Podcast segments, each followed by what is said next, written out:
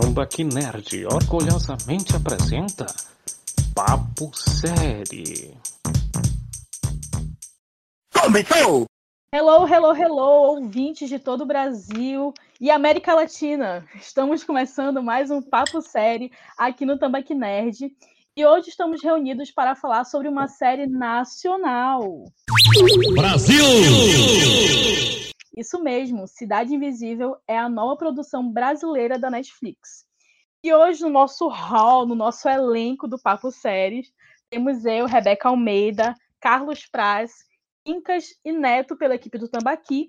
E como convidada a gente tem a Thalissa Campos. Eu já quero perguntar, Thalissa, você assistiu a série? O que te motivou a dar o play na Netflix? Conta pra gente. Cara, eu assisti a série assim e, tipo, foi muito rápido. Primeiramente, boa noite, né? Boa noite, galera. Boa noite pra quem... Boa noite pra quem é filho do Boto. Pra quem não é filho do Boto, só noite. Enfim, eu tava muito ansiosa pra essa série. Eu já tinha visto especulações, né? Eu acho que ano passado de que havia uma produção aí em andamento na Netflix, uma produção brasileira. Só pelo fato de ser uma produção brasileira, já me chamou a atenção. Porque, infelizmente... A galera tem a síndrome de vira-lata, de não gostar muito, de não dar muita trela para as produções nacionais. E o elenco também me chamou muita atenção. E ainda mais o folclore, sobre o folclore brasileiro. Então, tipo, o útil agradável me chamou muita atenção. E eu confesso, me surpreendeu, não me decepcionei. Já estou aguardando ansiosa a segunda temporada. Arrasou. Eu também, eu tive essa curiosidade quando eu vi o folclore. Eu falei, é uma série interessante. Mas eu vou confessar que teve uma imagem que não me chamou...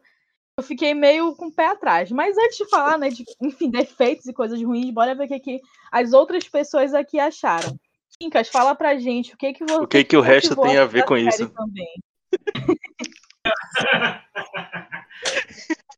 Sim, eu tenho alguns amigos que, fora do círculo do Tambaqui Nerd, que comentavam bastante, né, logo quando apareceu a série.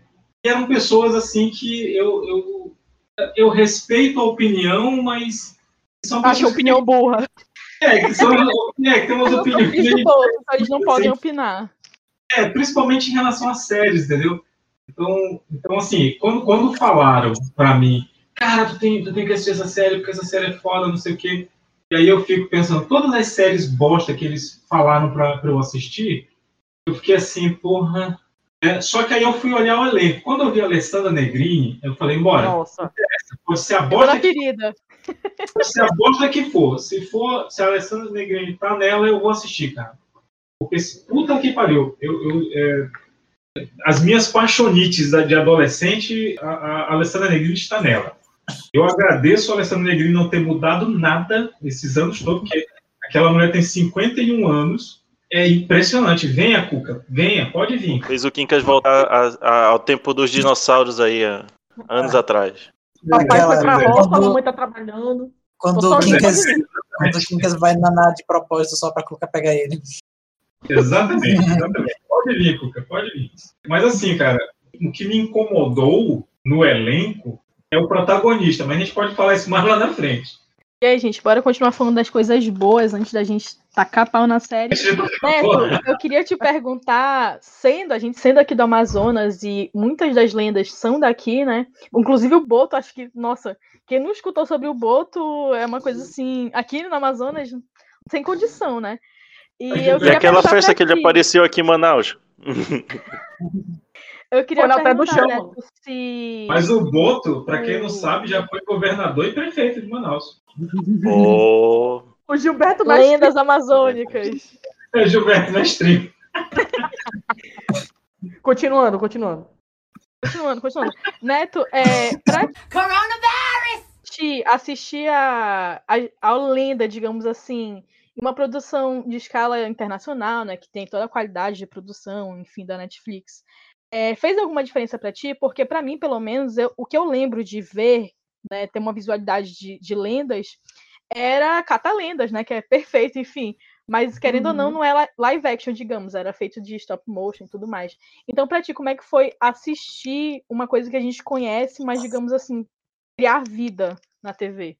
Cara, eu particularmente gostei muito do resultado, tipo, Eu assisti, né, além por causa do podcast, mas por indicação de muita gente, mas muita gente mesmo, que pediu pra assistir, tipo, onde não podia entrar no Facebook, não podia entrar no Instagram, que já tava falando pra... Eu já tinha corrente, né, assista a Cidade Invisível ou o cara vermelho vai puxar o seu pé durante a noite. E, cara, eu gostei muito do resultado daquela. Eu sou uma pessoa que eu gosto muito de ver a parte do roteiro. Tipo, eu odeio quando tem incongruência. Tanto que eu sempre procuro, justamente pra reclamar de propósito. Mas eu gostei bastante. Inclusive, eu achei até, tipo assim, algumas pessoas reclamaram que a parte da série não se passar particularmente aqui na Amazônia, não ser gravada aqui na Amazônia. Mas eu achei... Deveria. Sim, não, eu sei que deveria. Não vou mudar. Mas, tipo, eu achei que a série ficou muito mais verossímil com isso. Por quê? Porque se entre aspas, as lendas, né, queriam sair do seu habitat, queriam se esconder, principalmente o Boto, né, que é como encontrado água doce. Inclusive, eu acho que o fato do protagonista ficar intrigado com a aparição do Boto ficou mais convincente por ser no Rio, já que... Uhum. Aqui, né, tipo, o Boto morreu, tá? Foi só um Boto aquela. Aqui tem água doce e cobra aí. Né? Podia ter colocado o Boto morrendo lá naquele barzinho lá do largo, lá do... Aí tu já...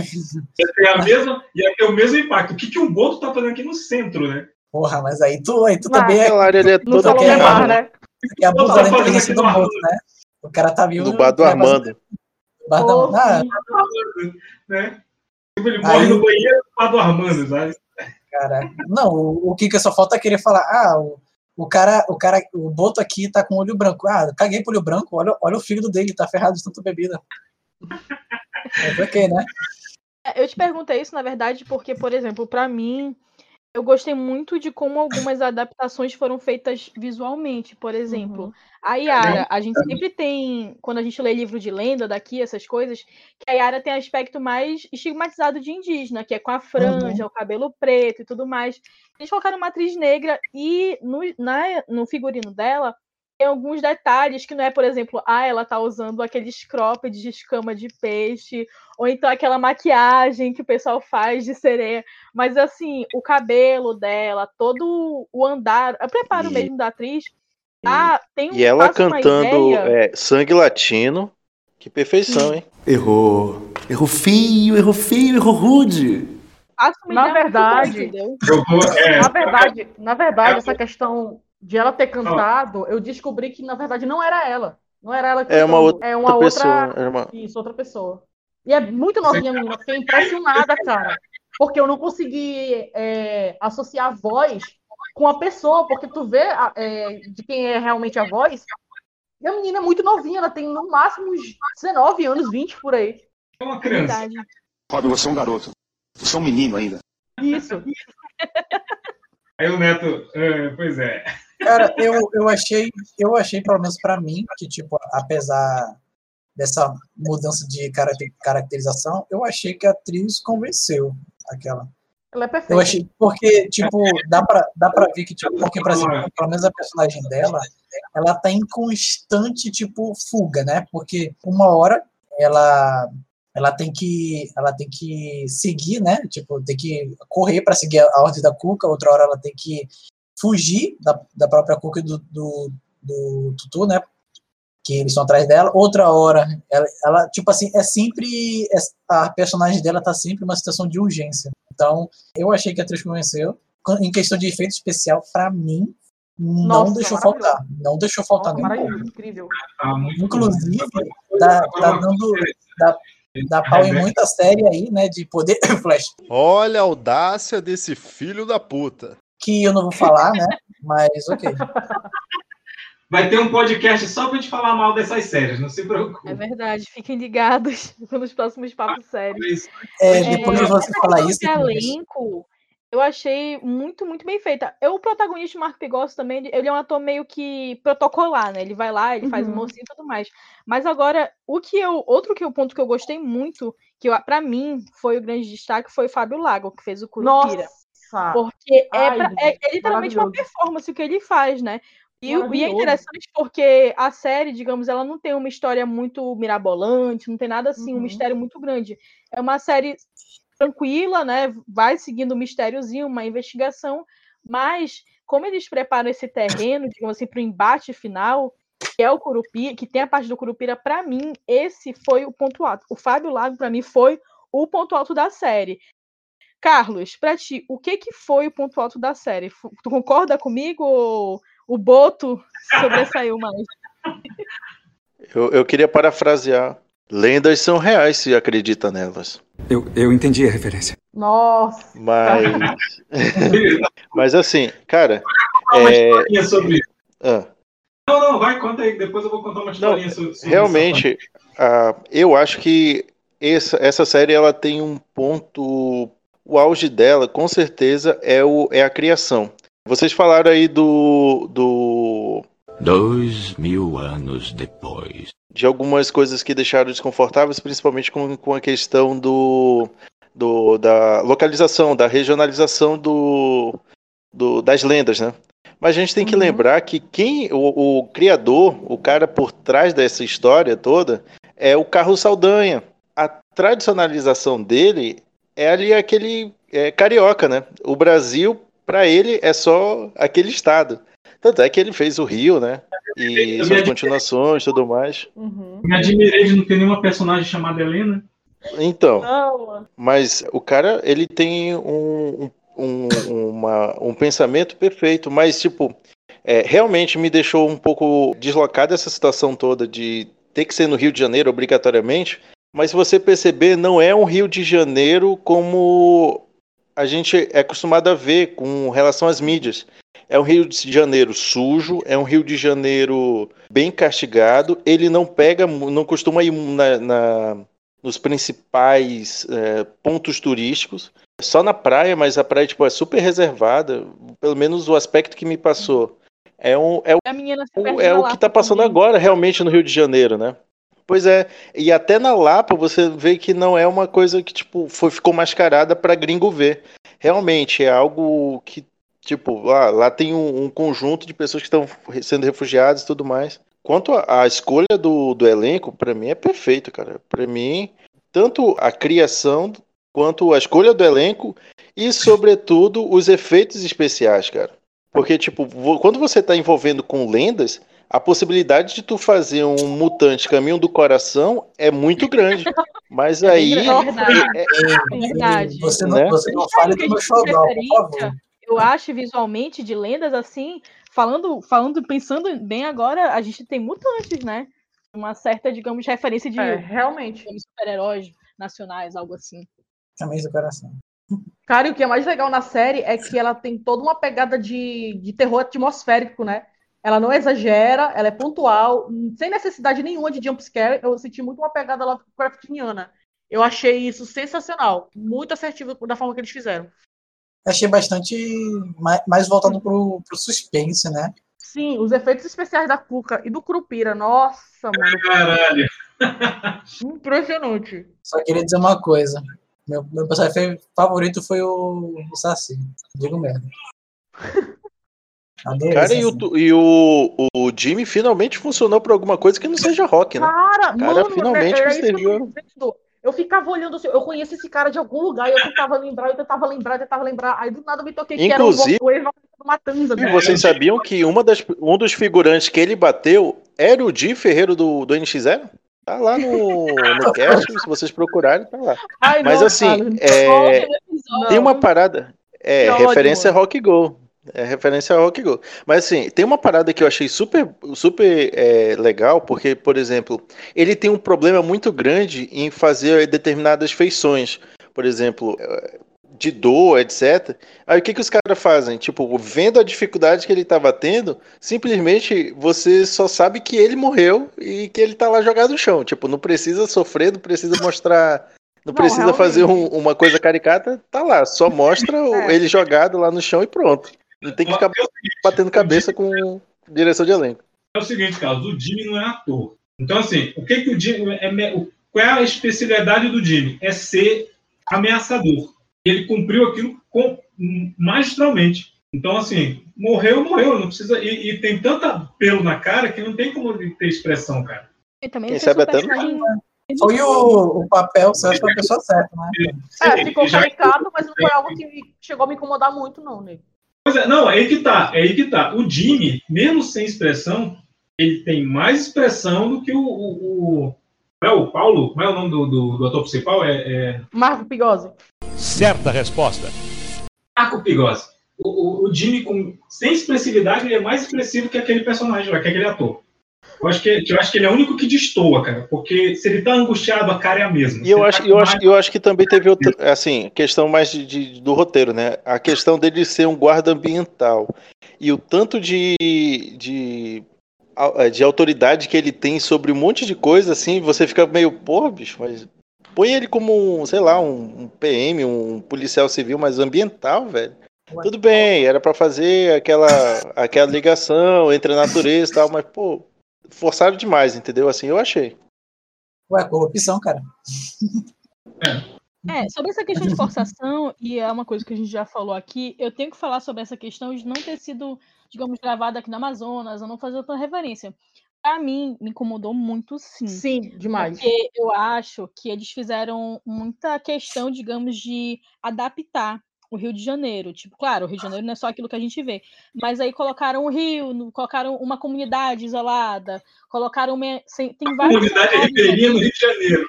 Corta essa! Pois é, eles fizeram uma forçação que, cara, não tem justificativa, pra mim não tem justificativa além de querer deixar tudo nesse centro do Sudeste, porque aí alguém fala assim, não, mas é porque gravar aqui também, inviável, não sei o quê. Não é inviável. Bandidos na TV foi uma produção que foi feita com parceria de produtora aqui no Amazonas. E aí é aquela coisa. Jornalistas daqui participaram, então gerou renda para pessoas daqui. E fora que assim, né?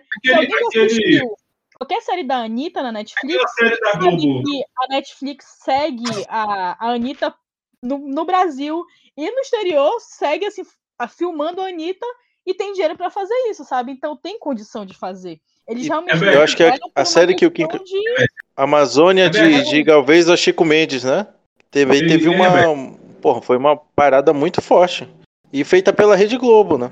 Cara, eu vi uma parada no Twitter que, tipo, a galera tentando argumentar, dizendo, não, mas só que se passa no Rio de Janeiro para demonstrar que é porque eles perderam o território. Não faz sentido. Do mesmo jeito, não é desculpa, não, entendeu? Não tem nada. Não tem, cara. Não tem porquê. Saíram daqui da Amazônia, vai lá pro Rio de Janeiro porque estão perdendo território. Não tem nexo. Pelo amor de Deus. Tá. Galera malaca, bandida, só ideia errada. Dicas, por favor, fale suas referências. Rebeca, aquela série da Globo, aquela Supermax, sei lá, foi filmada aqui, não foi? Teve cenas aqui. Aruanas também, que é mais recente, foi filmada no interior. Aruanas é muito bom. Muito boa. Séries da Amazônia, só me lembro do Amazônia, de Galvez a Chico Mendes. Uma série muito boa também. Olha, cara. E a gente não tá nem entrando aqui no mérito de... Porque eu já vi muitas pessoas falando, e eu não tenho propriedade sobre isso, da questão de que elas são... Isso que é uma questão, é uma cultura indígena.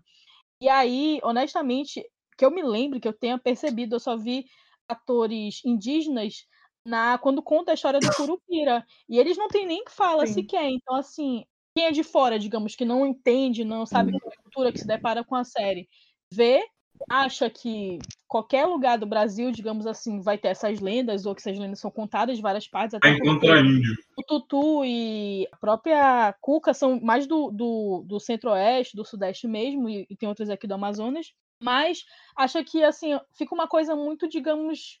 extensa, e não tem nenhuma referência, digamos, à origem, que é uma origem indígena. Poderiam ter colocado, por exemplo, uma índia contando a história, né? Porque, querendo ou não, surge daí, mas foi uma coisa meio que renegada. E eu até vi que a parte, eu acho que é do Tutu, que ele também tem uma certa origem africana na história dele. Então, assim, eu acho que essas coisas são fáceis de se resolver e ficaram meio perdidas. E a gente entra naquela questão que o Carlos falou. É do Carlos Saldanha, e ele é muito bom em vender o Brasil para fora. Então, assim, pensando internacionalmente, A série funciona porque é um cenário que as pessoas já conhecem, já foi cenário de Olimpíadas e tudo mais. É o Rio, sim, né? Uma das cidades mais famosas, até mesmo que Brasília, que é a capital, enfim.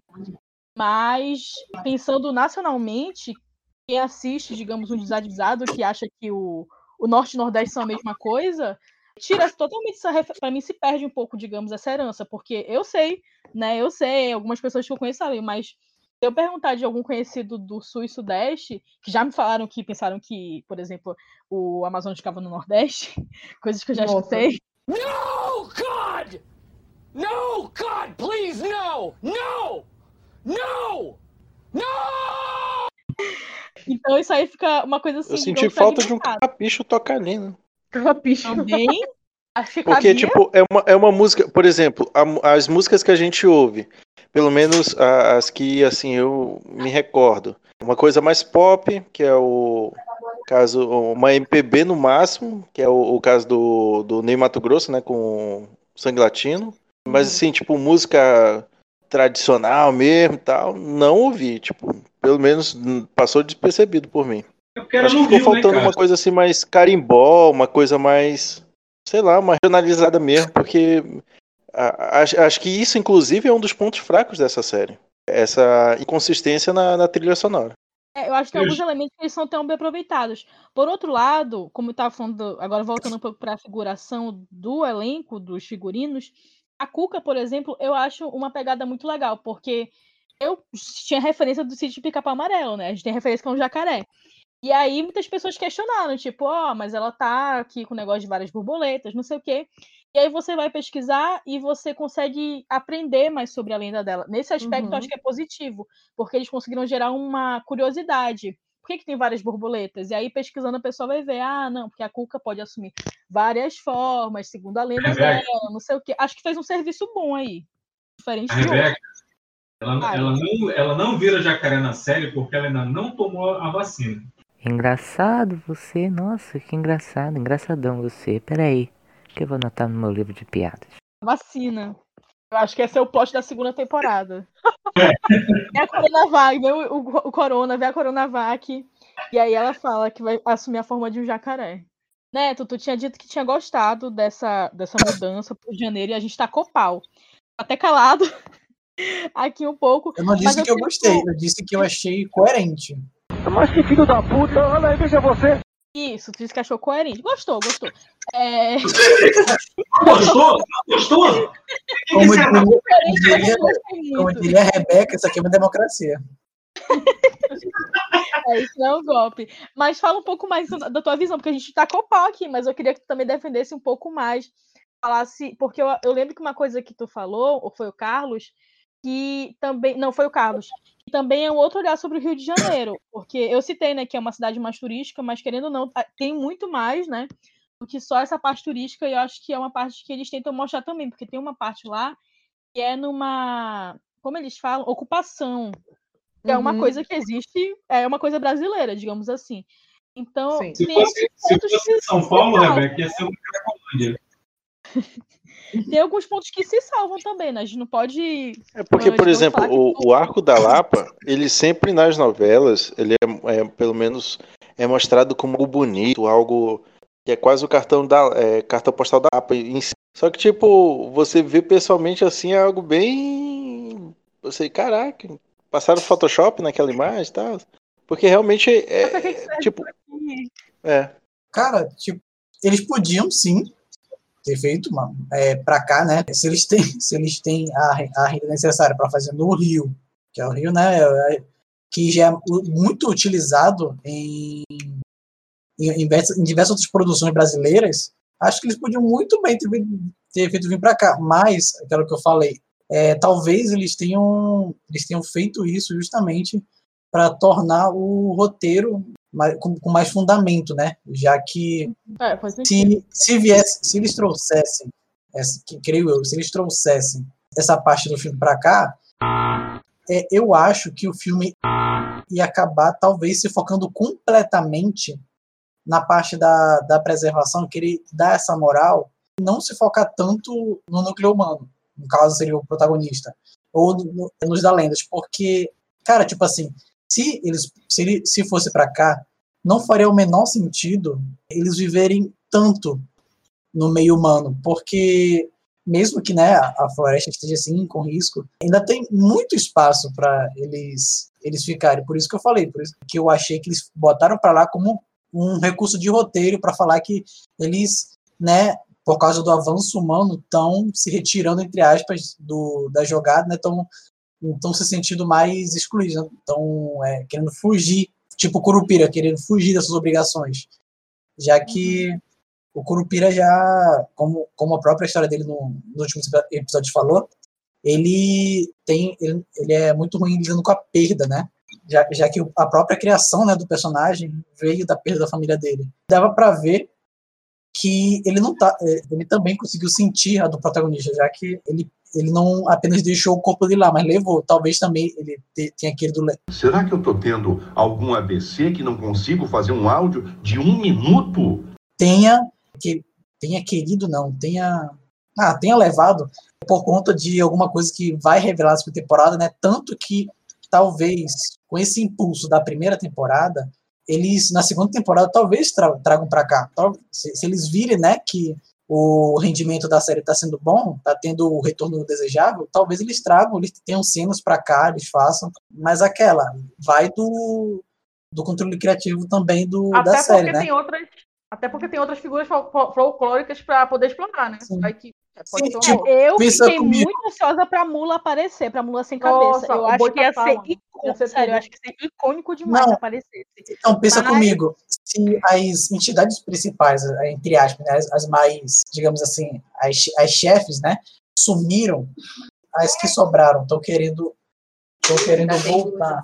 Estão querendo voltar ativa com o fim da primeira temporada, acredito eu, que, como recurso, eles tragam outras entidades que ainda não foram exploradas e justamente por eles estarem voltando ao jogo, eles que não foram voltar... O quê? Que foram mortas, né?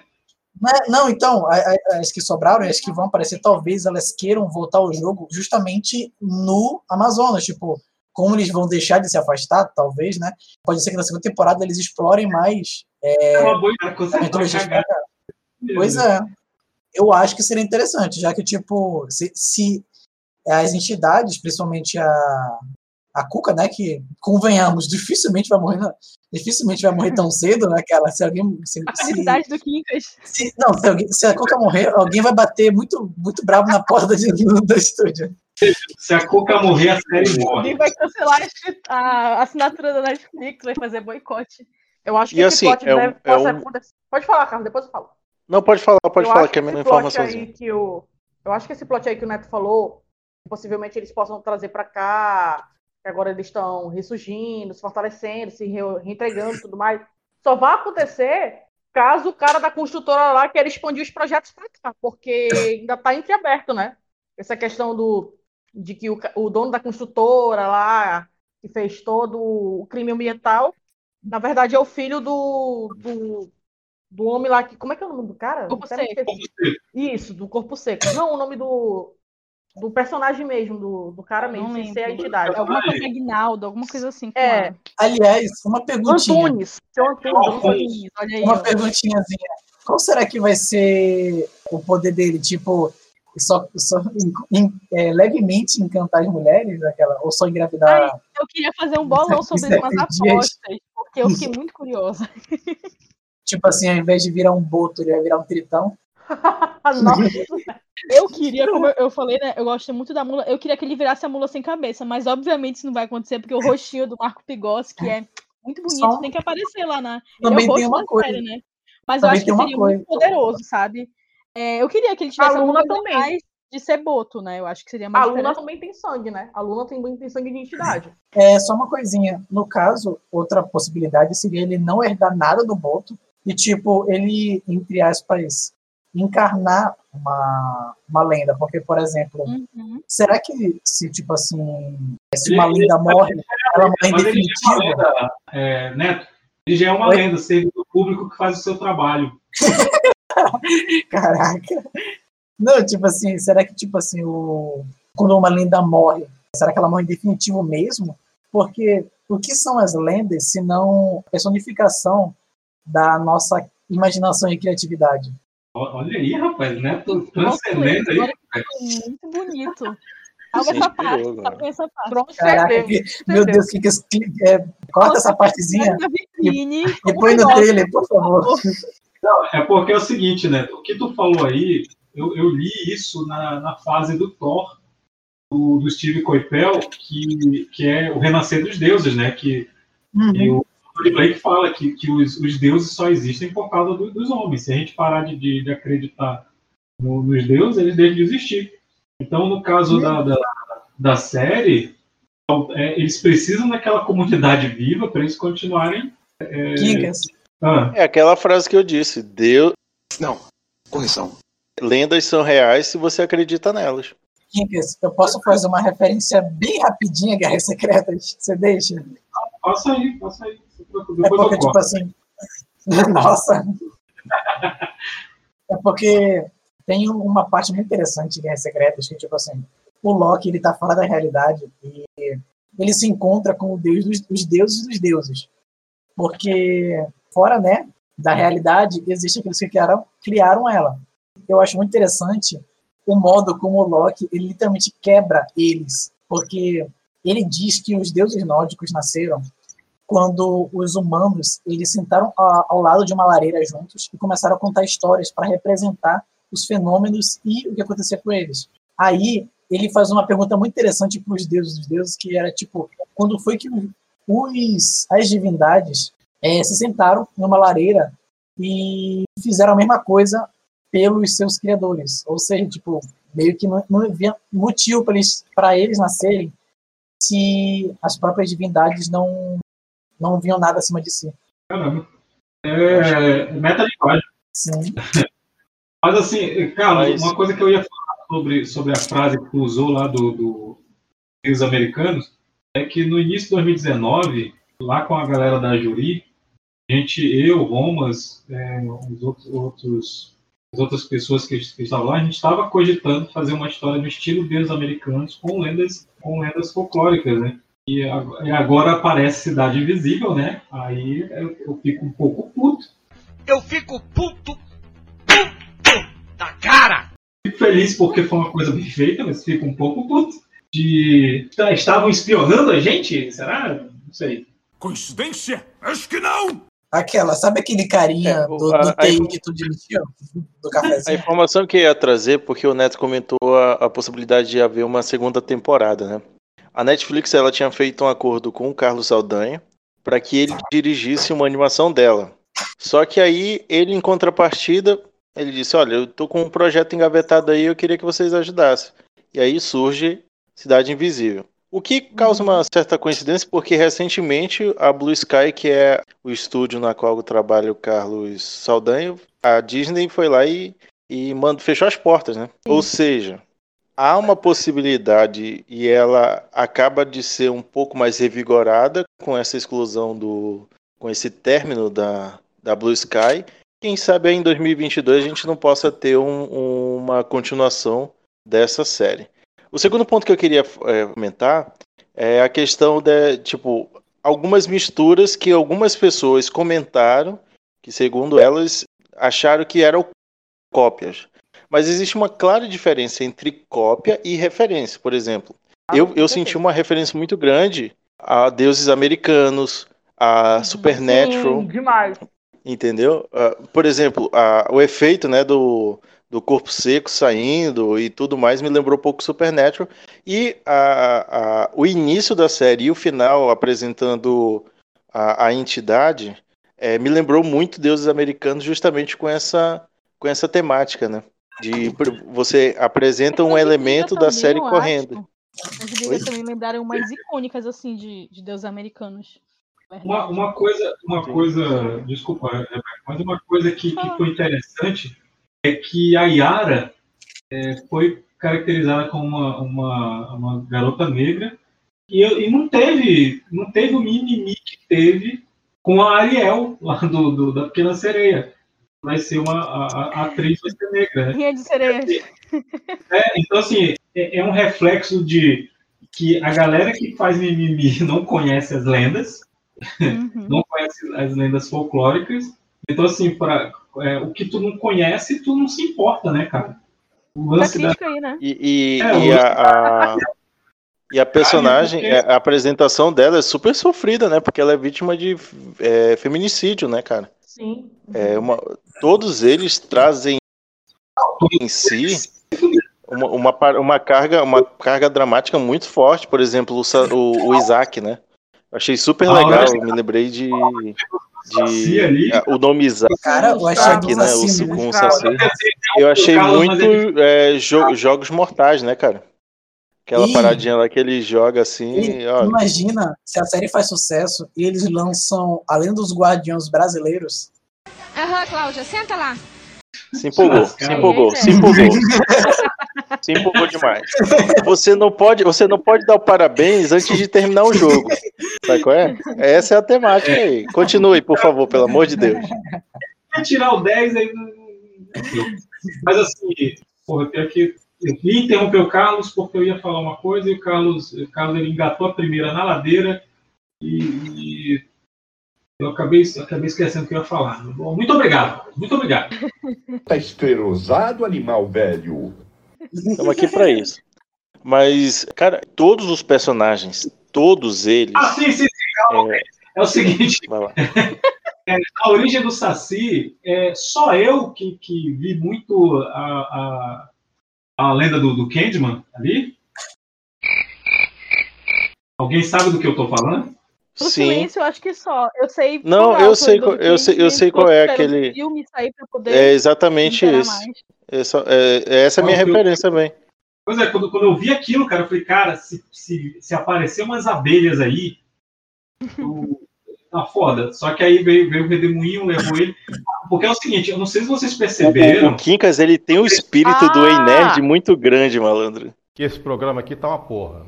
Ah, ele falou Candyman, eu entendi Candyman, por isso que eu fiquei em silêncio. Agora que eu entendi. Não, é Candyman. Ah, tá, eu entendi que não tem a ver, gente. Eu fiquei em silêncio. Não, mas é verdade. Uma coisa que o Neto falou, e sem querer, tem um gatilho aqui. Porque vocês percebem que todas as lendas que estão ali, nas origens dela, uma força misteriosa as tornou uma lenda. Exatamente, sim. O Homem da Lua. Então, assim, tem uma paradinha ali que é superior a essas lendas.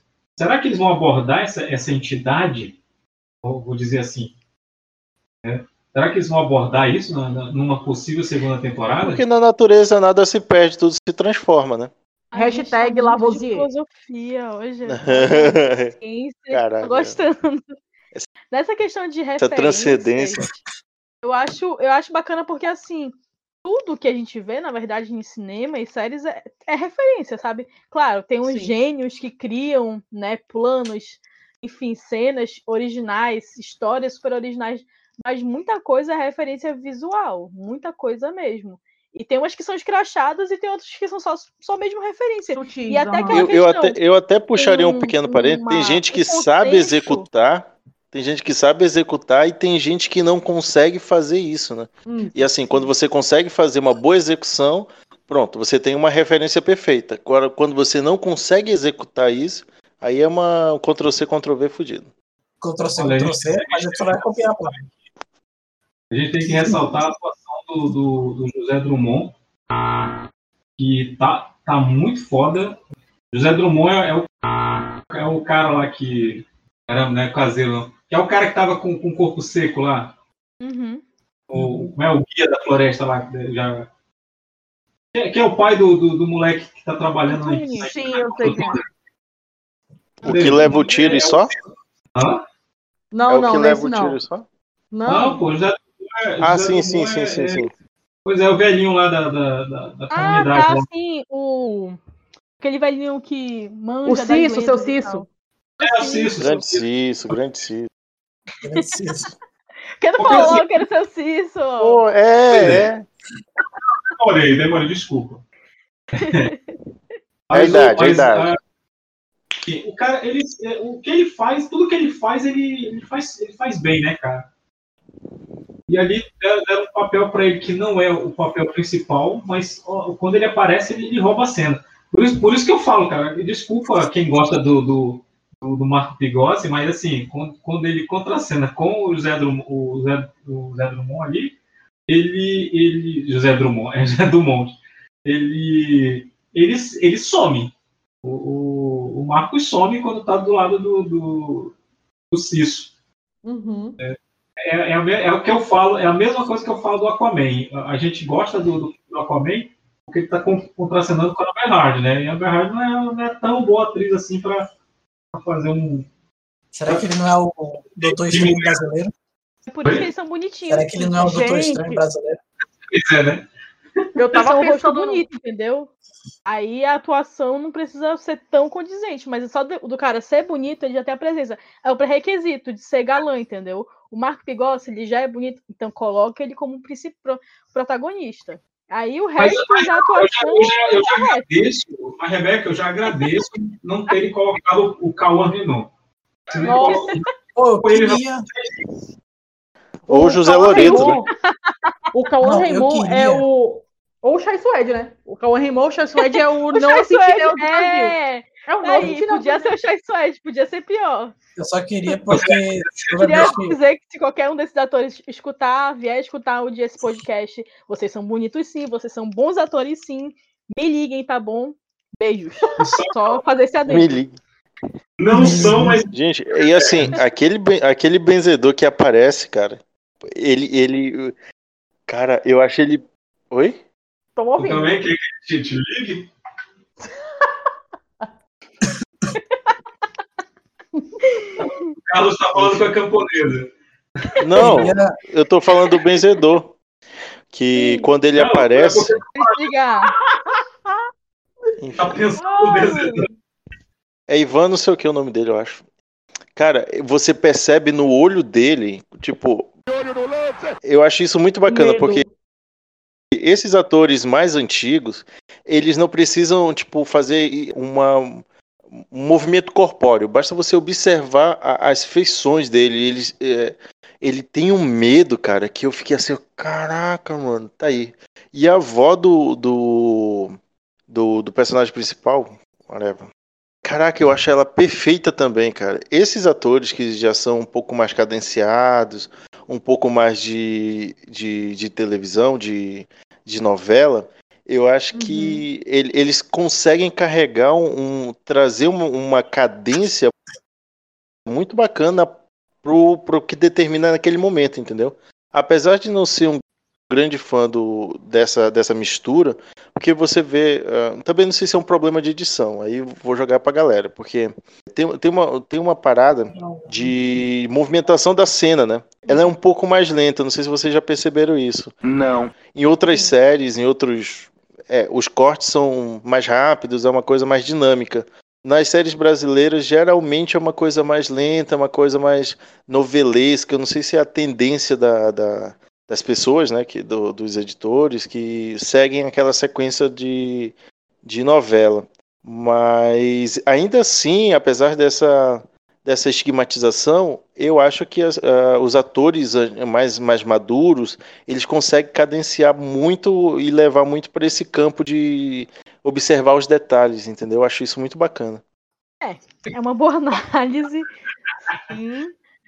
Eu entendo o que tu quis dizer, porque eu acho que tem muitos atores que eles vão pro trejeito, digamos assim, eles criam caminhos fáceis de atuação, e, enfim, a pessoa tem já um jeitinho para fazer o susto, o risonho, e os atores mais antigos, acho que até uma coisa que é um pouco do teatro também, eles têm essa cadência diferente. Agora que tu falou do benzedeiro, eu queria até perguntar, gente, o que vocês acham daquela menina creepy? Porque, assim, atores infantis também, né?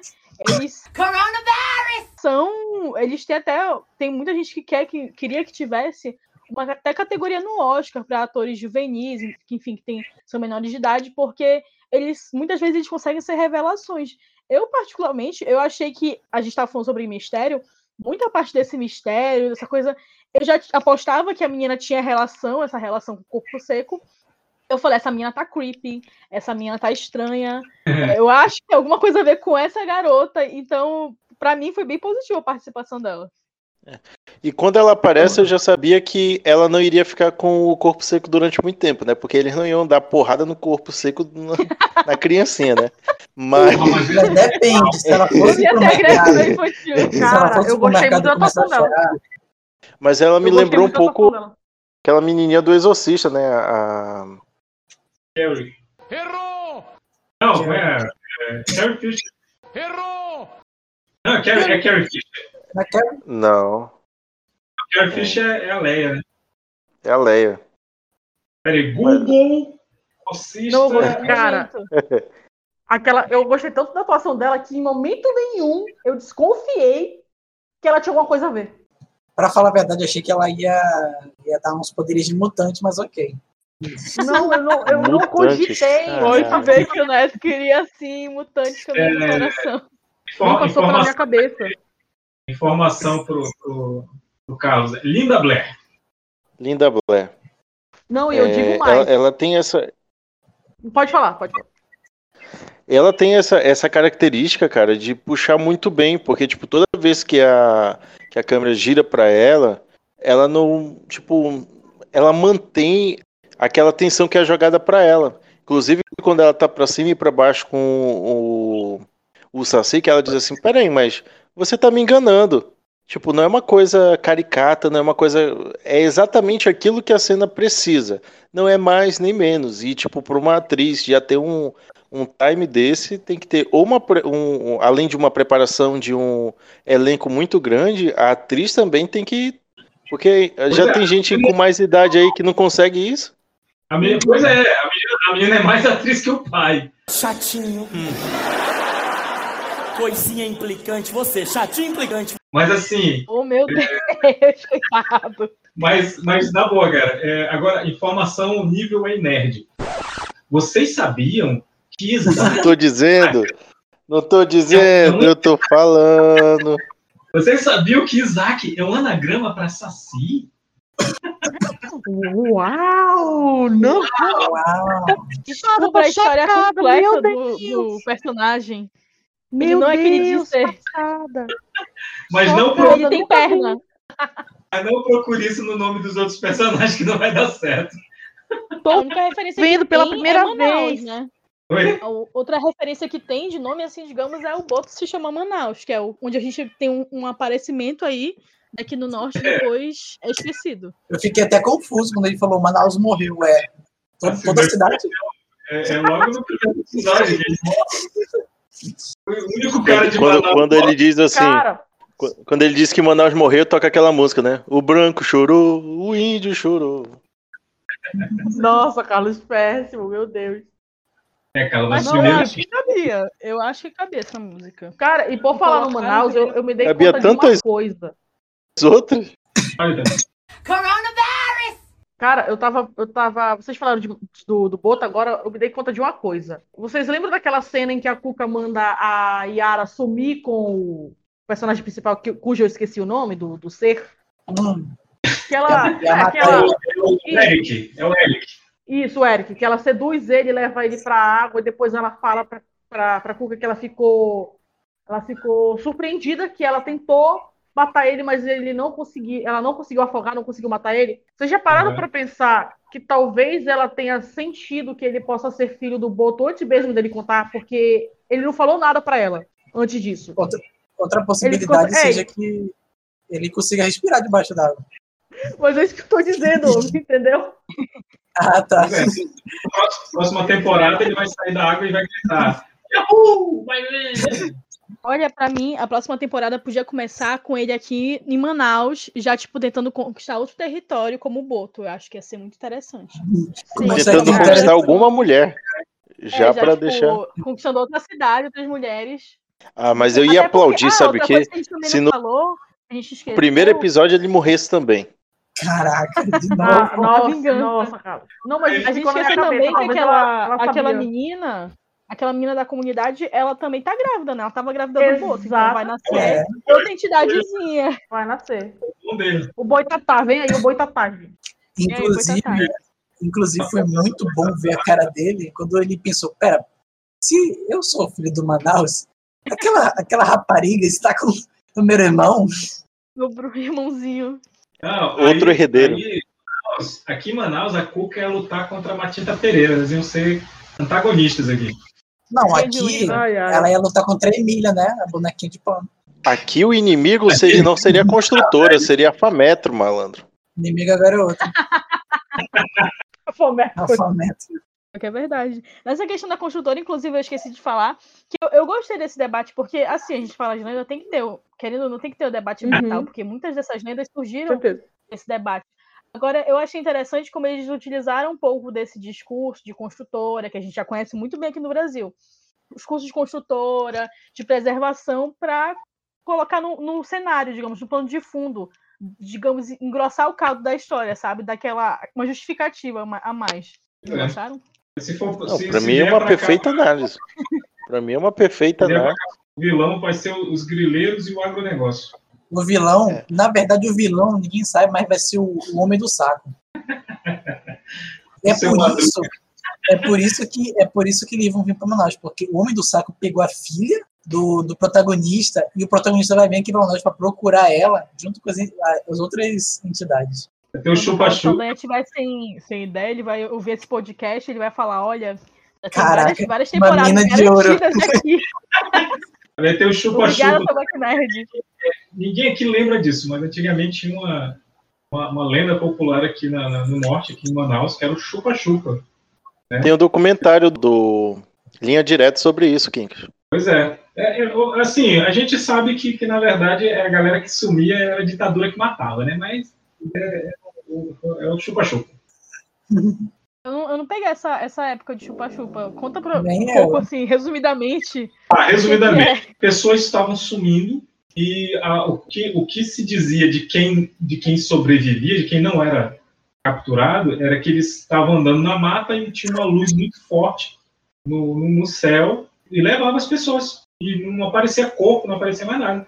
Né? E atribuíam a discos voadores, né, na época. Isso aí, gente, é 80 para baixo, tipo 1984 para baixo, sabe? Se vocês quiserem conhecer um pouco mais dessa história, no YouTube já tem o Linha Direta, Investigação, Caso Prato. Aí lá vai ter todas as informações, inclusive envolveu a aeronáutica, que teve que sair de lá escorraçado. Mas... Sim, não, inclusive tem áudios da aeronáutica deles de avistamento, deles falando. Que avistaram o chupa-chupa, né? Assim, resumidamente, o cara que estava fazendo a operação disse que houveram vários avistamentos, inclusive sumiços reais lá de pessoas, etc. Depois que ele falou isso, uma semana depois ele foi encontrado morto dentro da sua residência. De morte natural. Não, foi enforcado. Mas eu não queria falar. Não vamos falar sobre isso, porque podcast sem o Rafael tem que ir lá pra cima. Tem que ir lá pra cima. A gente só é dar quando o Rafael tá aqui. A gente só fala coisa triste quando o Rafael tá aqui. Não, mas a gente tem que subverter, mostrar que pode ser triste sim, pode ser sério, mesmo sem o Rafa. Pois é. Carlos, como estamos de tempo? Coronavirus! 1 hora. Não, agora que eu te fiz 1 hora. Tem mais meia hora. Faltam 2 minutos ainda para 1 hora, na verdade. Agora, Carlos, que é pra tu falar aquelas piadinhas que você tava falando antes da gravação, entendeu? Coronavirus! Não, é porque eu queria entrar num parêntese que talvez seja um pouco grande, mas eu queria perguntar. Vocês, particularmente, acreditam ou têm, né, indícios de alguma lenda aqui do Amazonas? Eu amo essas histórias. É a lenda da camponesa. Caraca, a lenda da camponesa. Agora. A lenda da camponesa. Sim, fora a lenda da camponesa, que é muito conhecida, né? Uma lenda mais atual. É um novo clássico.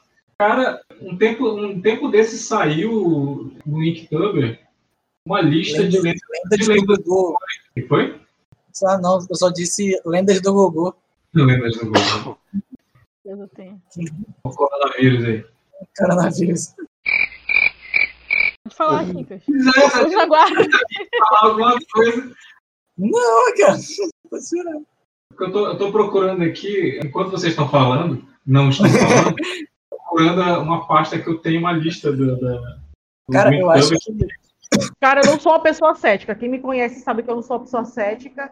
95% da vida marinha é desconhecida e a mata aberta também é um mistério. Então, para mim, se torna muito difícil eu não conseguir acreditar que não exista. Cara, eu não acho que... Tipo, algumas coisas talvez sim, né? Mas eu acho que... Não acho que a mente humana seja tão boa para criar coisas do nada. Eu acho que tudo tem uma correlação, tudo tem uma origem. Eu tenho medo dessa bodega, porque eu não sou cético. E eu acredito, sabe... aglomeramento de criatividade, de imaginação humana, tipo, eu acho que esse tipo de coisa possa realmente, tanto, mesmo que não exista antes, possa começar a originar coisas. Ou seja, tipo assim, casos, digamos assim, de fantasmas, no caso, são mais comuns em pessoas que acreditam ou têm uma forte tendência a acreditar. Eu acho que tem um motivo disso, porque se a pessoa pensa, se a pessoa alimenta essa ideia, acredito que a ideia possa... querendo ou não, tomar forma, nem que seja no pensamento ou fisicamente mesmo. O termo fantasma é o termo sulista. Aqui a gente usa visagem. É por isso que você não vê casos de ateu que pegou caboclo, que pegou capeta. Eu, particularmente, eu sempre fui muito visada com a Anaconda. Tanto pelo filme, né, que eu amo... Gente, é sério, quem chegar aqui na minha casa, venha falar mal de Anaconda com a Jennifer Lopez... Não vou chegar na minha casa. Rebeca. Porque todo mundo fala que esse filme é um fracasso, eu acho, mas esse filme me formou como pessoa. Rebeca, mas você sabe que nenhuma cobra atinge alturas tão inimagináveis e é tão rápida e é tão letal e existe desse tipo, né? Será? A cobra lá de... Não descoberta pela ciência ainda, aquela... Só para corrigir. Pode discordar disso. Só para corrigir o Neto, não é altura, é comprimento. Obrigada pela consideração. Mas continuando pela informação correta. Mas é porque assim, surgiu, obviamente, né, com o filme Anaconda. E depois continuou com a lenda da Cobra Grande, etc, etc. E eu comecei a acreditar muito que existia essa cobra que ficava entre uma cidade e outra, e quando ela se mexia, é que dava até hoje um... Esse próprio mês agora de janeiro, a gente teve um pequeno tremor, né, de um terremoto que teve aqui perto do Amazonas. E eu falei, a Cobra Grande acordou. É a cobra de Parintins, mano, com certeza. Os antigos diziam... Existe os antigos diziam que existe uma cobra lá no centro, né? Uma cobra grande, que quando ela se movimentar... Porque aquela área ali do centro todo o centro, ele é um grande aterro, né? Porque ali era um conjunto de igarapés. Inclusive, o maior igarapé deles era o da Getúlio Vargas, que hoje em dia é a Getúlio Vargas, antiga rua 22 de maio. Então, tudo ali é aterro. E os antigos acreditavam que quando houvesse uma movimentação dessa grande cobra...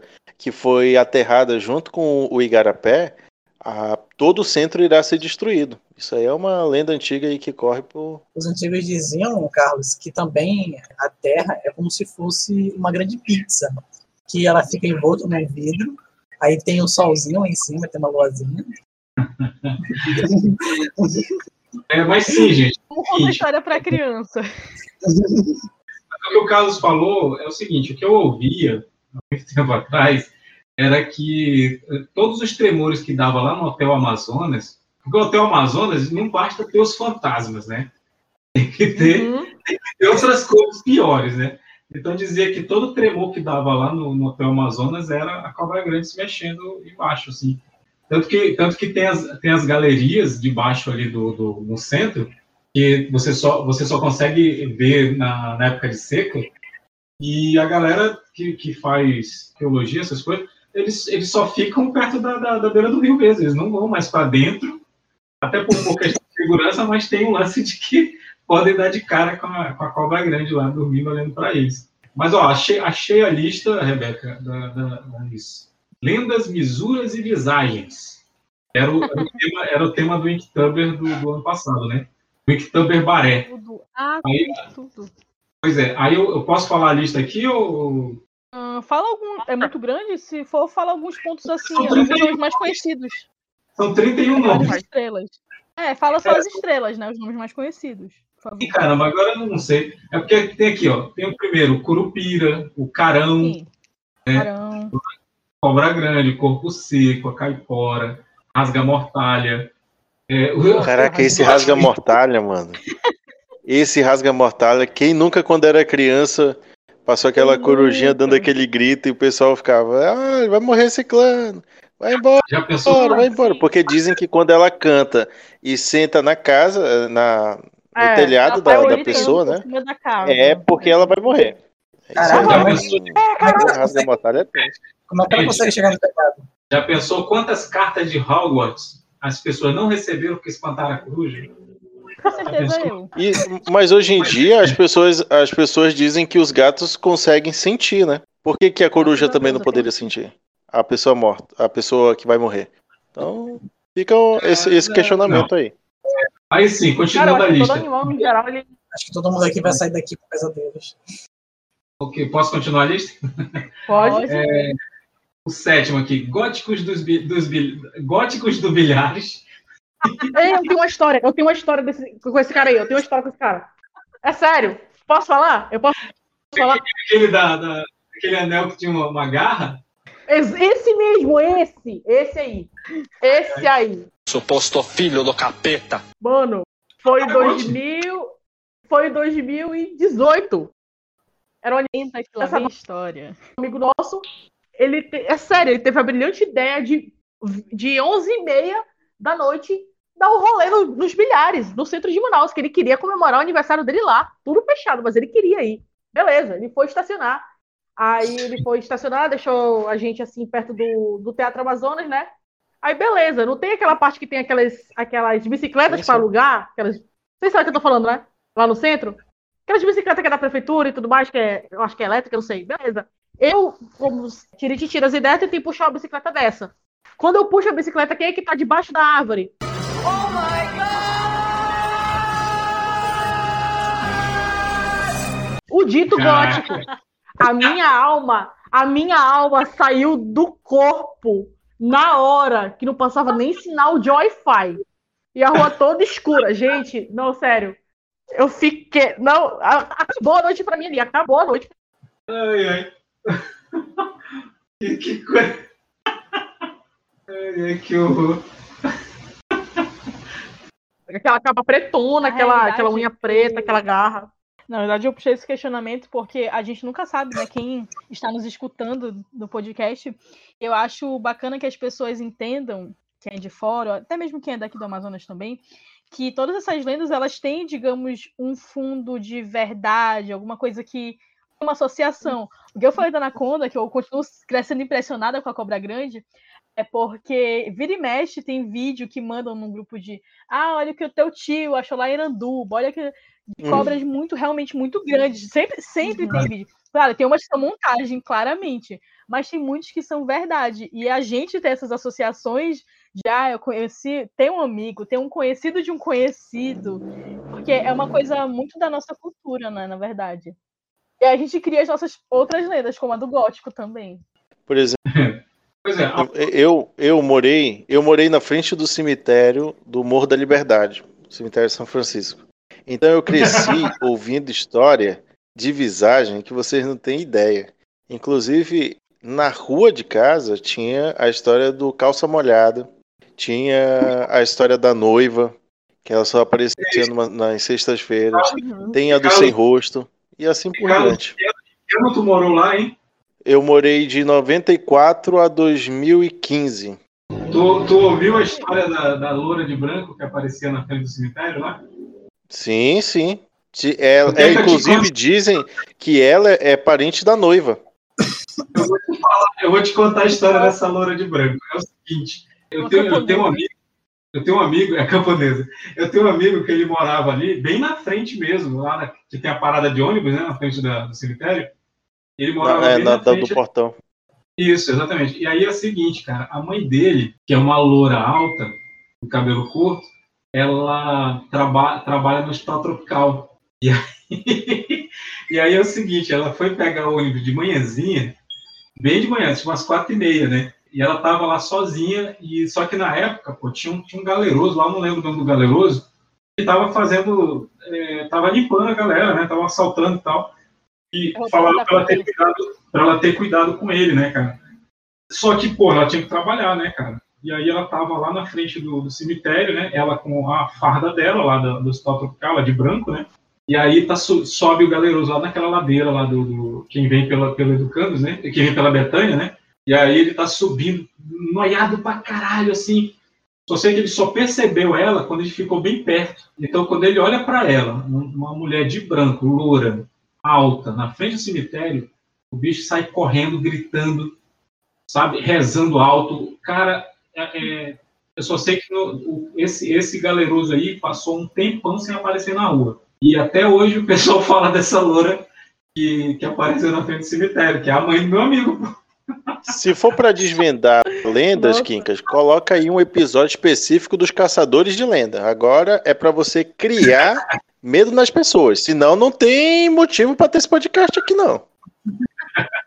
Não, mas é engraçado saber que ela virou lenda. Eu vou até falar para ele depois. Eu posso continuar a lista? Pode continuar. Então tá, oitavo aqui, loura do banheiro. Esse eu não acredito não, porque mulher não vai no banheiro sozinha. Tem que ser duas louras do banheiro. Começou bem o dia, hein? Boa piada, hein? Gostei. Boa piada. Essa loura do banheiro, ela tem uma variante aqui em Manaus, né? Porque tem, assim, pelo menos eu cresci ouvindo uma outra, que era um cara. Na verdade, você fala o seu nome 3 vezes, apaga a luz, e quando você acende ela, você vai ver, tipo, um universo invertido. E, assim, questão de milésimos de segundo, para que você possa ver isso. E aí, é tenso isso aí. Pelo menos eu cresci e nunca fiz o teste, porque eu sou uma criança medrosa. Mas que assassino... Essa, tipo, a loura do banheiro, Maria Sangrenta, que é uma assassina bem merda, né? Porque, tipo assim, é um assassino que precisa que tu chame ele pra ir atrás de ti. E no banheiro, né? E precisa ter vários banheiros, que precisa ter vontade de mijar. Da terça e da tarde. Aí tem aqui Guaraná, que é uma lenda também, né? Tudo. Pois é. Aí Pirarucu. Eu confesso que eu não conheço a lenda do Pirarucu. O Homem do Saco, como o Neto falou. Matinta Pereira. O Homem do Saco, eu conheço o Homem do Saco. Foi ele que chamou o Neto pra fazer aqui. Caraca. Só uma coisinha rapidinho. Algum de vocês já leu Fábulas da DC? Já li. Pois é, tipo, você acha que eles poderiam também seguir por esse âmbito de, tipo, criar, entre aspas, uma sociedade um secreta com as lendas e os mitos? Com certeza. Mas eu acho que teve fonte de inspiração, sim, cara. Eu acho que tanto lendas quanto esse Fábulas, Lendas no Exílio, quanto o Deuses Americanos, eu acho que tudo isso tem inspiração, cara. Eu lembrei porque tu falou da Maria Sangrenta, ela aparece no jogo, né, que é baseado nas HQs, que é The Wolf Among Us, né, o Lobo Está Entre Nós. Aí eu pensei, será que na próxima ele volta como um protetor das entidades? Ele vira tipo um xerife das entidades? Eu não duvido. Cara, se ele voltar, tudo melhor, pra mim tá bom. Ia ser top. 13, né? Fantasma do Teatro. Esse daí é verdade. Esse daí é verdade. Ela tava lá. Eu garanto. Eu faço teatro desde os 13 anos e tem colegas meus que já viram. Já presenciaram coisas bizarras naquele camarim. Sem brincadeira. E a forma que eles contavam não tinha como ser mentira. Não tem como ser mentira. Não, mas tudo bem. Tem, 14, né? Cobra Norato. Cobra Norato não é uma cobra de fogo? Mas é que tá. Tem o Boitatá. É a variação, eu acho. Será que é a mesma? Pode ser a mesma, só que contada de visão diferente de outra... por outros olhos, né? Pois é, aí na lista tem aqui Boi Bumbá, o Irapuru. O Irapuru, inclusive, é uma lenda muito bonita. Top. Uhum, Aí tem o Murucututu. Eu acho que é o Tutu. Murucututu. Tutu é presente. Achei que o Tutu da série fosse... Eu não lembrava, não sabia se ele tinha uma lenda própria. O Tutu, ele é o Isaac. Ele é o Pennywise, ele se transforma no meio, né, cara? É real. E como antigamente quem morava no interior tinha mais medo do porco do mato, ele se transformava num javali grandão, que era para dar medo mesmo. Olha, eu achei que ele era só um porco que ia formando com a cuca e crescendo. É isso. Não, Baby na cidade, né? Baby, o porquinho atrapalhado. Aí tem a Yara, tem Muiraquitã, o sapinho lá, Vitória Régia, Celta Preto sem placa. Celta Preto sem placa. Como é que é isso? Me conta que eu tô curiosa. É o teor do Detran. É, porque não diz que toda vez que alguma criança some e foi um Celta Preto sem placa que levou. Ah! Aí tem o Boto, aí tem a Lenda da Mandioca, esse é só a Dilma que sabe. Esse aqui é bom, hein? Esse aqui é bom, Diabo da Mansão do Forró. Esse daí eu lembro. Não me apetece, não é da minha época não, Mansão do Forró. Não, é porque antigamente toda casa de show... Esse foi o assunto mais comentado nos programas do Carlos Souza e eu me lembro dessa parada aí, mano. Mas é o seguinte, gente, antes de Mansão do Forró, toda casa de show o diabo aparecia. Ele ia para toda casa. Aqui na Cachoeirinha tinha o nome da casa de show era o Caxangá. Era ali na esquina da Silves com a Borba, que hoje em dia é uma Universal. E ele tinha aparecido lá, já tinha aparecido em várias outras casas noturnas, né? Aí eu, um amigo meu, a gente tem uma teoria de que o diabo virou evangélico, porque agora ele só aparece em igreja evangélica. Mas... Você tem que parar de arrumar essas confusões, velho. É, não aparece mais em casa de show, né, cara? Então, acho que ele se converteu. Aí tá, o 25, tá aqui, Boitatá. Aí tem a Lenda do Ajuricaba, que eu nem sei se é lenda, porque é história mesmo. Pra quem não conhece a história... Do hotel? Aqui, hotel? Oi? É do hotel? Não, né? Não, a Ajuricaba. Acho que é assim, porque está só a Ajuricaba aqui. Nossa, não sei qual é essa. Olha isso aqui. O Guerreiro Ajuricaba, né? O Guerreiro Ajuricaba, é história, né? Não é lenda. Sim. Ah, sim. Agora tem um, esse aí me deu um arrepio agora, ó. Os Espíritos da Santa Casa. Nossa! Isso é bacana, hein? É porque eu não sei se vocês...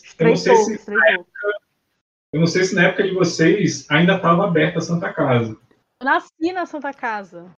Pois é, porque eu lembro que um tio meu estava mal e eu fui ficar lá de acompanhante. E eu lembro de ter visto umas coisas lá, cara. Saca? É bizarro, mano. Todo hospital em geral tem, mano. Com certeza. Isso é um fato. Pois é. Me arrepio aqui. Nem... Minha tia contava uma história tropical que era tenso. Muito tenso mesmo. É foda isso. Aí tem aqui, ó, as Amazonas, que também é lenda. Mas... É uma coisa, essas Amazonas são Amazonas de verdade ou é tipo a Diana? Mas todas elas não são de verdade, né? Será? Nenhuma de verdade, né? O Lobisomem e a Sereia da Praia da Lua. Vídeo do YouTube, memorável. Ia pro e-mail. Acho que é antes do YouTube, né? Era no e-mail. No folclore brasileiro, o lobisomem não tem nada a ver com lua cheia, né? Quando o lance do lobisomem é quando você tem um filho. E esse filho é o quinto filho homem que você tem. Aí ele vira lobisomem. Então, o caçula de quantos, Kikas? Oi? Então, o caçula de quantos? Ai. Eu sou o único homem, então não tem problema. Tô chocada, então, podia ser lobisomem. Se eu fosse, então, olha só como é que eles fazem o dedo. Olha, você não pode ter 14 filhos. Acho que é para controlar a população. O controle de natalidade todinho, meu, do lobisomem. Sim, mas olha a matemática. Aí o cara tem 4 filhos homens e tem 8 filhas mulheres. Qual é o controle de natalidade aí, né? Tinha que ser assim. Olha, não pode ter mais de 2 filhos, senão o próximo nasce lobisomem. Aí sim, aí é controle. Eu não sei que diabo é aquilo, não. Isso aí é os caras querendo menos concorrência para os homens. Né? Mas é isso, 31 lendas barés, né, como estava na lista lá. Parabéns aos organizadores ali, porque foi muito criativo. Mas eu vou citar aqui o Glaucio, que é lá do... Caramba! Ai, droga, esqueci o nome do trabalho do cara. Ih, rapaz. Pantela Azul. Esqueci o nome do estúdio. Pode falar, Carlos, sua experiência. É porque eu acabei esquecendo o nome do estúdio do cara. Porra. Acontece, relaxa. A minha experiência foi com Exorcismo. E... conte! Não, eu mais de 16 anos, se você... Qual é o aviso? É, assombração, terror, slasher, não sei o que. Se você não gosta disso, pode pular para as considerações finais. Cara, eu...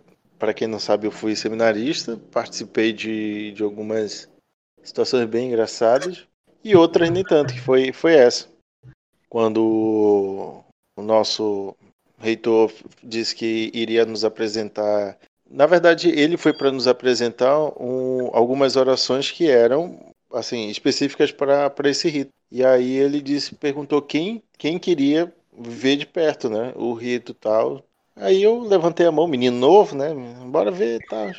Cara, assim, eu fui com uma expectativa tão grande, mas tão grande, e saí de lá tão decepcionado, mas tão decepcionado, que alguns meses depois eu deixei o seminário. Mas, brincadeira, não foi por conta disso. Deixou por outros motivos.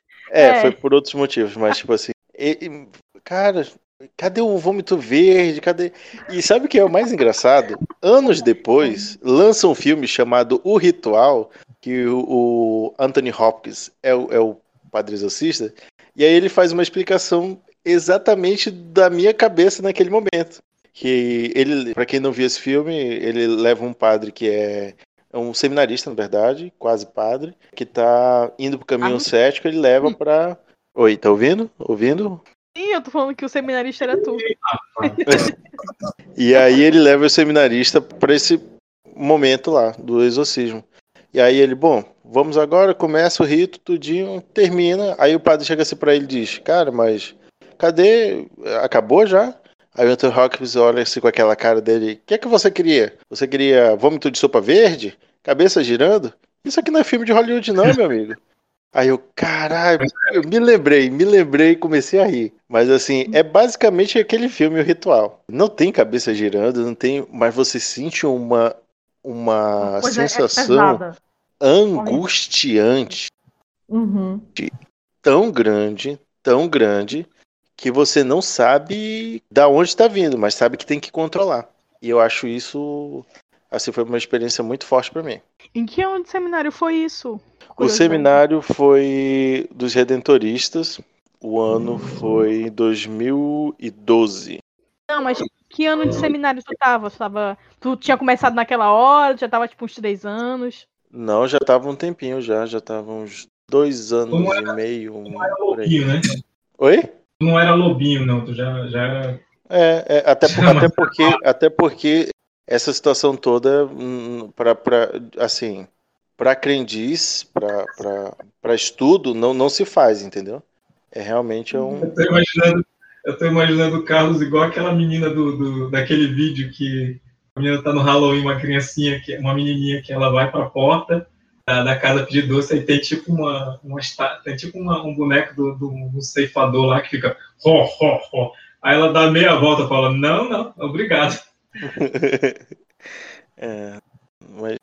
Bom, gente, mas assim, eu pedi pro Kinkas, na verdade, também ler essa lista, porque a gente voltando para Cidades Invisíveis, né, depois da nossa viagem... O que é Cidades Invisíveis mesmo? Também, ah, sim! A gente tem noção de lendas que poderiam ou não ser adaptadas, porque também tem esse quesito, né? Por exemplo, ele falou, lembrei agora, a lenda do Irapuru, ela é belíssima, mas assim, tem condições de adaptar como foi feita Cidades Invisíveis. É. Depois de toda essa nossa viagem, que eu espero que as pessoas tenham gostado, inclusive quem gostou, pode pedir aí também uma edição de podcast especial de lendas, tá bom? A gente faz, a gente convida aqui algumas pessoas que trabalharam no hospital, alguma coisa assim, a gente viabiliza isso aí, se der audiência, se der muitos views aí, tá bom? A gente faz histórias aí de terror, as lendas, uma edição. A gente poderia, inclusive, chamar o Carlos Saldanha. Agora, se ele vai vir ou não, é um outro quesito, que a gente não vai entrar aqui, mas a gente pode chamar ele. É capaz que ele não vem. Ai. Eu posso contar as experiências que eu já tive, que não foram poucas, né? Igual o Jimmy Lee. Perturbadoras.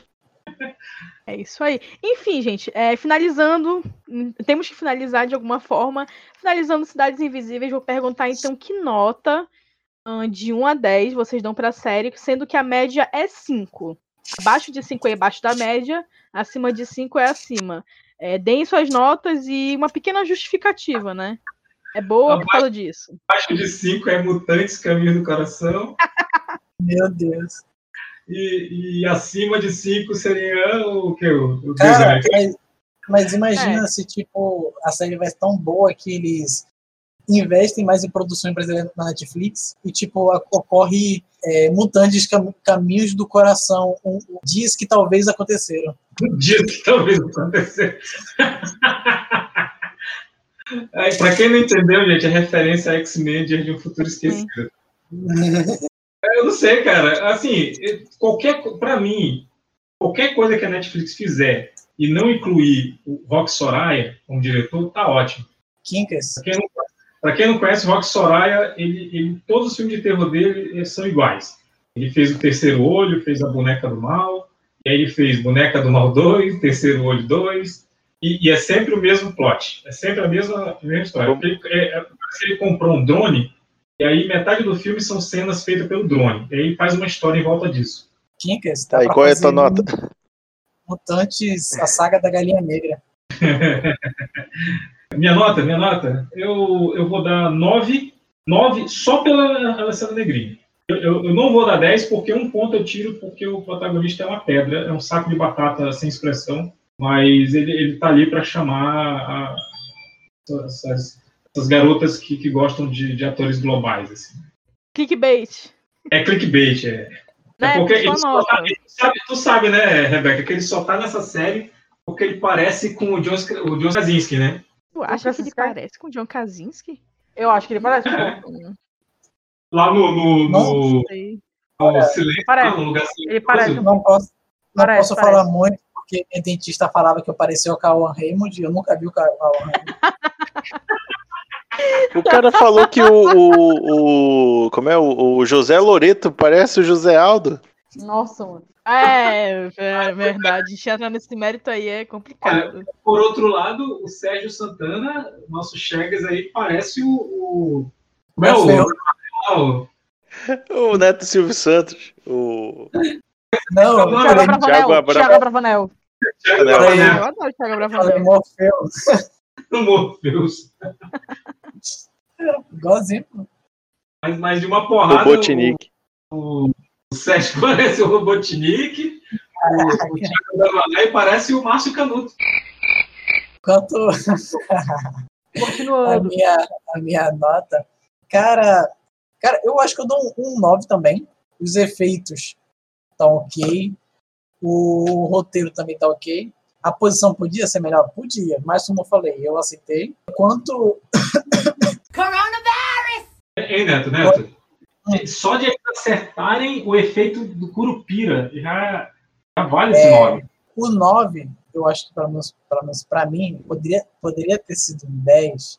Se, tipo assim, tivessem, além de, né, trago pra cá a série, poderiam, tipo assim, incluir mais lendas.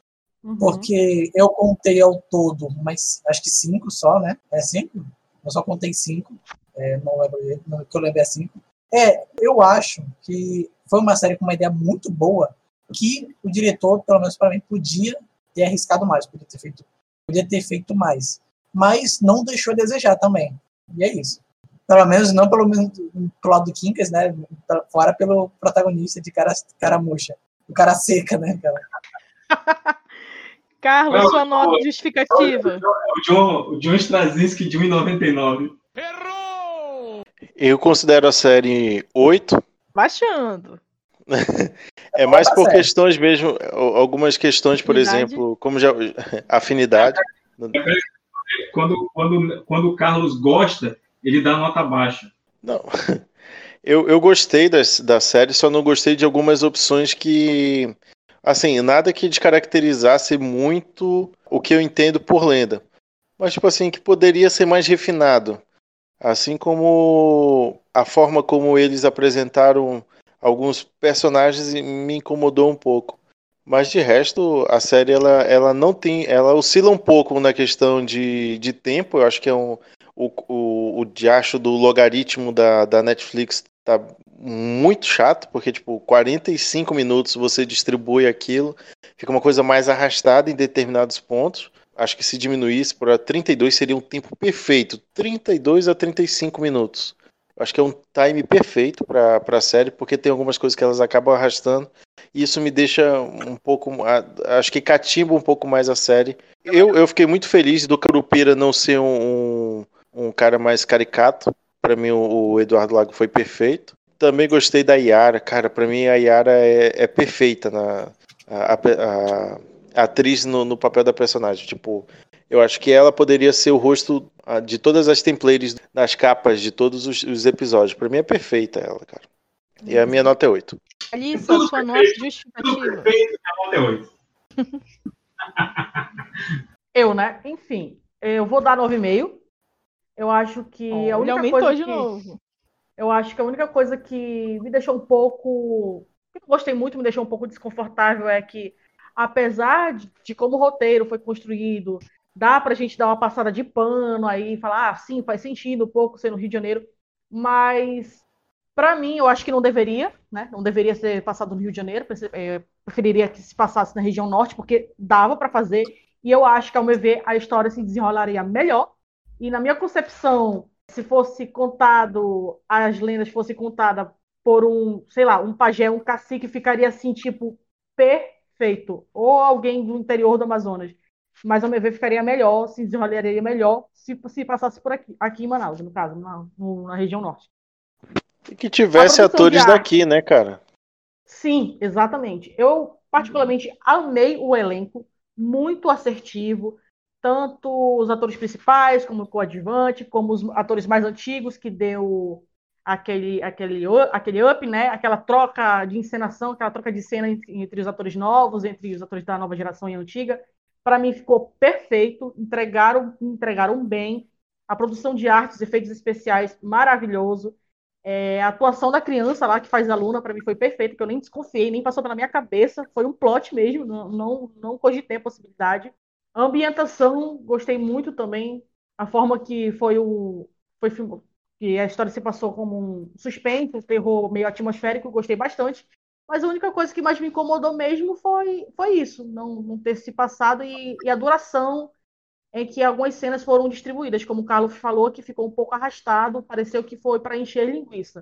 Acho que deveria ter feito num time menor. Fora isso, para mim, perfeita, maravilhosa.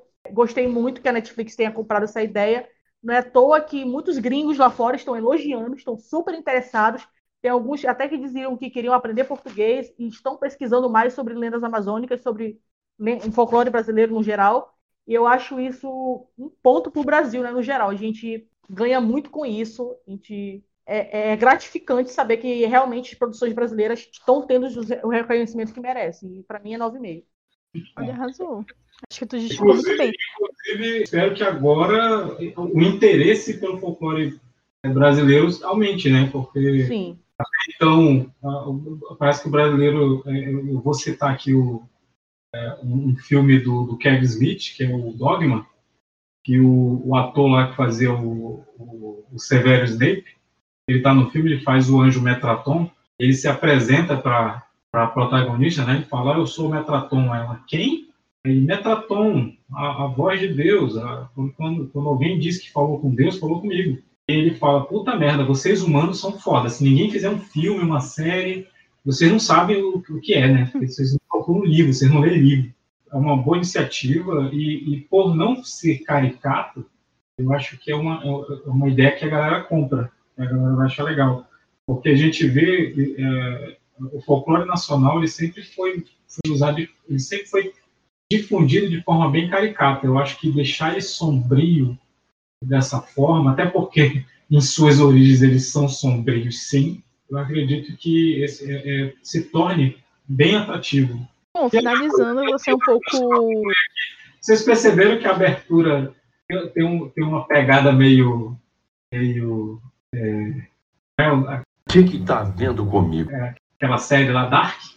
Sim, sim, sim, exatamente. Achei a música lembra a música de 3%, outra série nacional. A música é de 3% e o visual é bem dark mesmo. Pois é. Bom, finalizando com a minha nota, eu vou ser um pouco madrasta, eu vou dar 7,5, eu ia dar 7, mas aí os argumentos de vocês eu falei, a galera aqui tem uma razão, a Thalissa defendeu muito bem, por exemplo, então um 7,5 sim, porque eu acho que é uma série bacana, pra mim ela é um ponto de partida muito bom, só que eu acho que ainda tinha muita coisa aí que podia ser feita, não falando da questão só das lendas, mas como narrativa mesmo, sabe? Eu acho que podia ter tido um pouco mais de mistério ou um roteiro um pouco mais intrigado, porque a série pra mim ela é muito linear, tanto a narrativa, né, que é contada cronologicamente, com flashback no início, mas ela é muito linear, ela não tem muitas reviravoltas, não tem muitos mistérios, o que é bacana, porque ela sabe o que tem como apresentar, né, sabe quem é o público, mas assim, eu acho que poderia ter sido, digamos assim, mais bem aproveitada, sabe? Uma coisa assim, um pouco mais grandiosa. Acho que eles podiam ter ousado um pouco mais, porque sim, tem a preocupação com o público, mas de uma forma ou de outra, por exemplo, a gente acabou de falar de Dark. Dark é uma série que conseguiu agradar o público mesmo não se, digamos, se importando tanto, não deixando tudo mastigado, digamos assim. Então acho que dava para ter ousado um pouco mais. Então eu deixo meu 7,5 para a série. Reclamações, por favor. Só aumentou a nota porque tá querendo mastigar uma participação na segunda temporada, né? Diga aí. Se vocês quiserem fazer alguma produção aqui no Amazonas, eu me disponibilizo no que for, tá bom? Deixo aqui. Se quiser que seja maquiadora. Eu só vou dizer uma coisa. Se Hollywood inventar de fazer a versão dela, pra estragar, né? Inventar de fazer a versão dela, eu tenho certeza que eles vão usar o John Krasinski. Posso finalizar, galerinha? Pode. Tem mais alguma coisa a falar? Agora e calem-se para sempre. Até o próximo podcast. Não. Bom. Então, gente, esse foi mais um Papo Sério. Eu ia citar a fala lá do Glaucio, do Estúdio C4, só que eu esqueci o que a gente estava falando, então nem sei o que eu ia citar. Eita! Não posso fazer mais nada, tô ficando velho, tô acabado, meu pinto não sobe mais. Mas pode estar registrado, né? Olha, lembrei, é o estúdio, etc. É o estúdio C4 aí. Inclusive, eles mandam muito bem, estão com o gibi aí, o Jungle Comics. Procurem o Instagram C4 e encomendem seu quadrinho com eles. Eles são muito bons. O pessoal que é muito bom, eles desenham muito bem e fazem histórias muito legais. Aproveitando que o Kinka já deixou o bizu aí de indicação de Instagram, indicação de, enfim, mídias que vocês podem procurar. A gente vai se despedindo desse Papo Séries e eu vou pedir para cada um de nós dar aquele recado final e, claro, falar onde pode ser encontrado além do Tambaqui Nerd. Quincas, onde podem te encontrar? Bom, eu espero que não venham orar porque a gente está na pandemia, não quero visitas. Pessoalmente não. Pois é. Mas vocês podem me encontrar no Quincas Arts, no @ Quincas Arts. Não está rolando ultimamente, porque eu estou me concentrando em outra coisa, mas podem encomendar suas ilustrações de lendas amazônicas por esse Instagram. E vocês também me encontram nos outros podcasts aqui do Tambaqui Nerd. Eventualmente, tem algumas matérias no Pop Notícias e eu acho que é só. É isso. Fiquem em casa, usem máscara. Facaguinhas a gente, ô Kinkas. Podem me encontrar no @ carlos_praz. No meu Instagram só coloco o meme lá. Mas lá no Tambaqui tem notícias. Aos domingos tem questionário lá, tem um quem é quem.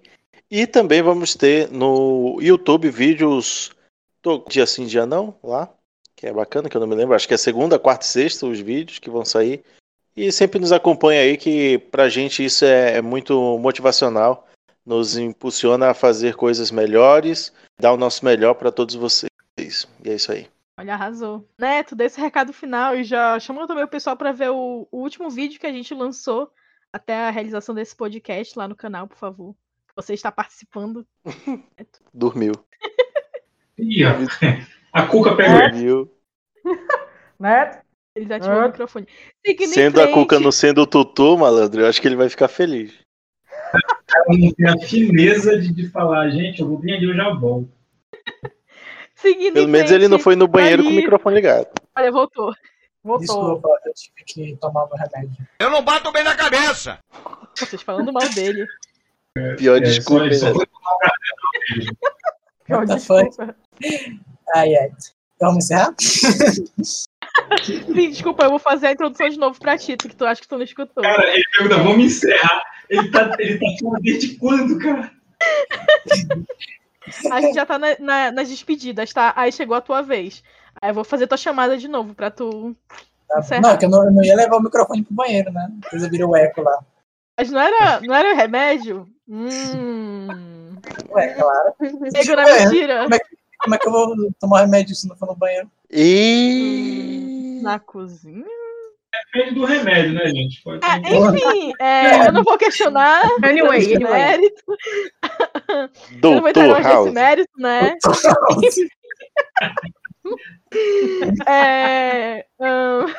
Eu tô ouvindo o som do carro da Rebeca vindo aqui conferir se eu totalmente tomei o remédio. Deixa eu me recompor. Ah, tá, pois é, a gente tá nas despedidas já. Já foi o Kinka, já foi o Carlos. Agora eu vou passar pra ti, tá bom? Vou fazer tua introdução, beleza? Neto, fala.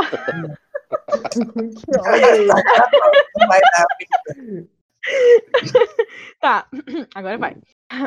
Neto, tua vez, fala pra gente onde a gente pode te encontrar e aproveita também e fala pro pessoal sobre o nosso último vídeo postado até então, né, até a realização desse podcast, que você tá participando lá no nosso canal. Fala um pouco pra gente. Vocês podem me encontrar no Insta de Biblioteca do Tempo, né? Eu também faço lives quase todos os dias na Twitch, com o nome Salamandriel.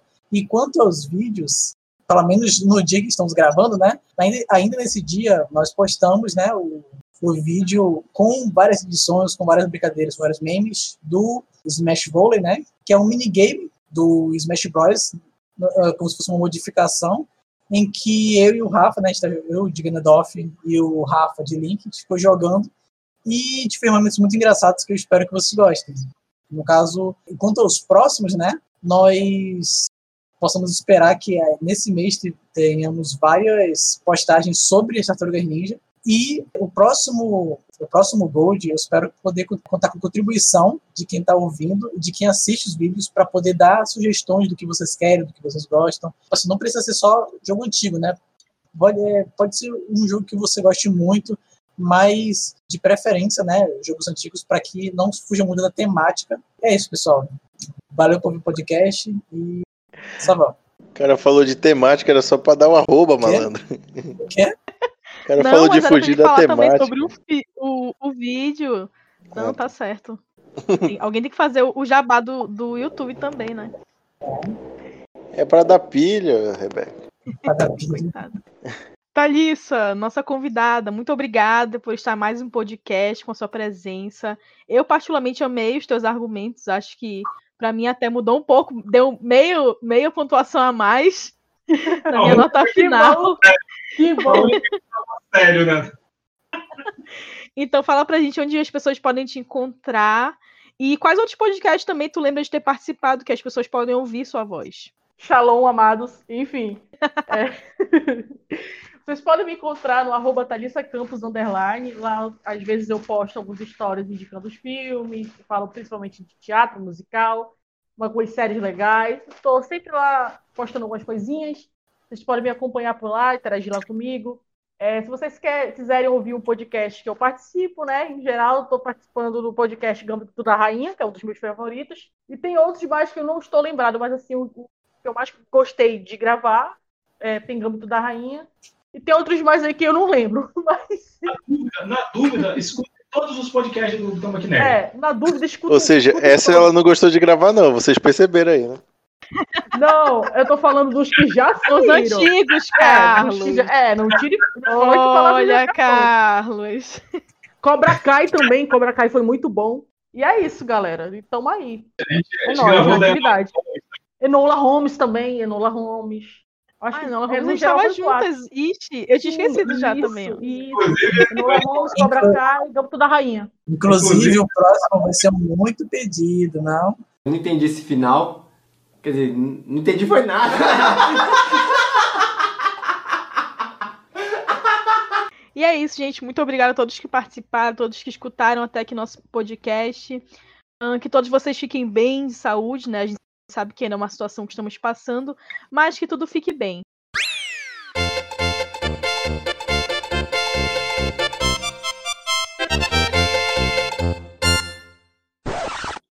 É isso. Esquece. O silêncio constrangido. Atendendo a pedidos da direção da casa. Ao golpe. Então... A Rebeca começa assim. E aí, galera? Trunks, Beca aqui.